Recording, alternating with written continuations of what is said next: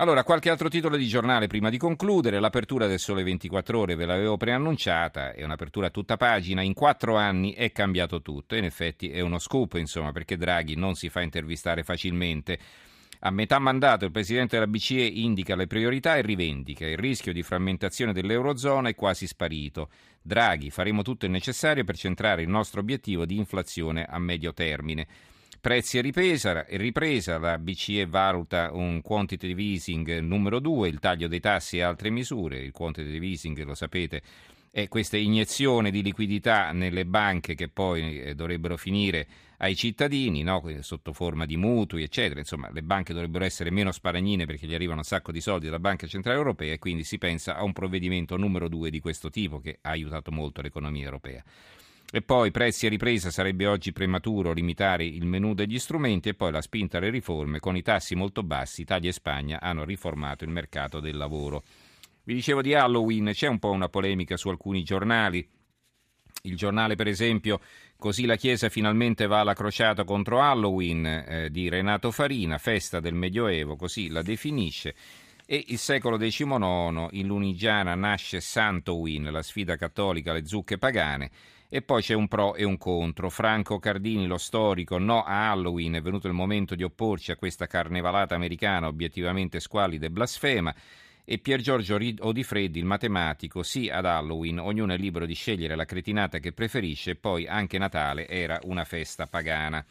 Ancora il secolo XIX, le borse scommettono sui pannolini cinesi, stop al figlio unico, giù i titoli dei preservativi su quelli dell'infanzia. E questo è successo eh, alla borsa di Hong Kong eh, e alla bo- anche alla borsa di Tokyo, pare, insomma, no? quindi i mercati hanno reagito così a questa notizia. Poi l'avvenire, la corruzione toglie futuro, il richiamo di Mattarella, Italia non incurabile, eh, il commento, l'editoriale di Massimo Calvi invece sulla Cina, la Cina e noi, economia e demografia, si fa un po' un confronto, quello che abbiamo fatto ieri per radio tra la situazione cinese, che appunto sono preoccupati e cercano di incrementare le nascite, e quella italiana, dove il tasso di fecondità è più o meno allo stesso livello.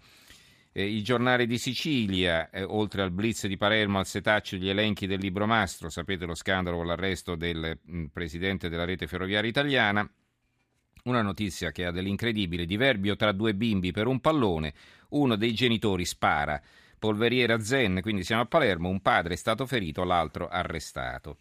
Italia Oggi, da questa notizia che hanno solo loro, Kiev ha aperto, ha aperto un procedimento penale contro Silvio Berlusconi per la sua visita in Crimea a settembre. Ancora il manifesto sulla Siria, un accordo a metà e Obama invia forze speciali. Il mattino torna tra i banchi la bimba con l'AIDS, martedì la piccola Francesca la Don Bosco di Trento la Ducenta bambina che era stata esclusa e poi dopo lo scandalo appunto è stata riammessa.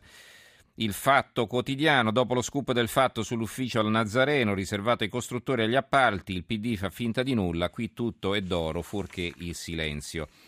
La nuova Sardegna, Budelli torna a riserva integrale, blitz del presidente del parco nel direttivo, ribaltata la decisione che riduceva le tutele da totali a parziali. Il Gazzettino di Venezia, oltre a dare la notizia di un'aggressione a un venditore ambulante a San Marco da parte di cinque incappucciati, eh, un'aggressione forse legata alla concorrenza tra venditori ambulanti, dice il Gazzettino, c'è Zaia che dichiara lo stop al referendum non è rinuncia all'autonomia. Eh, ci sono giornali che però lo prendono un po' in giro, la Caporetto del Veneto Indipendente, l'editoriale di Francesco Iori, per esempio, sulla Nuova Venezia eh, dagli squilli di tromba e rintocchi di campana a morto la battaglia per un Veneto indipendente si è rivelata un'autentica caporetto.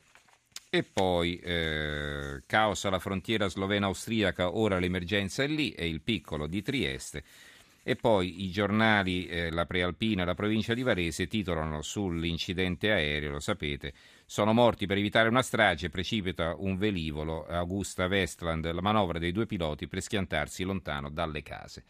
Abbiamo concluso e diamo la linea al giornale radio delle due che sarà condotto da Giulia De Cataldo. Ringrazio in regia Gianni Grimaldi, Alessandro Rosi alla parte tecnica, Giorgio Allegretti, Carmelo Lazzaro e Giovanni Sperandeo in redazione. Grazie anche a tutti voi per averci seguito. Ci risentiamo lunedì. Buon fine settimana a tutti.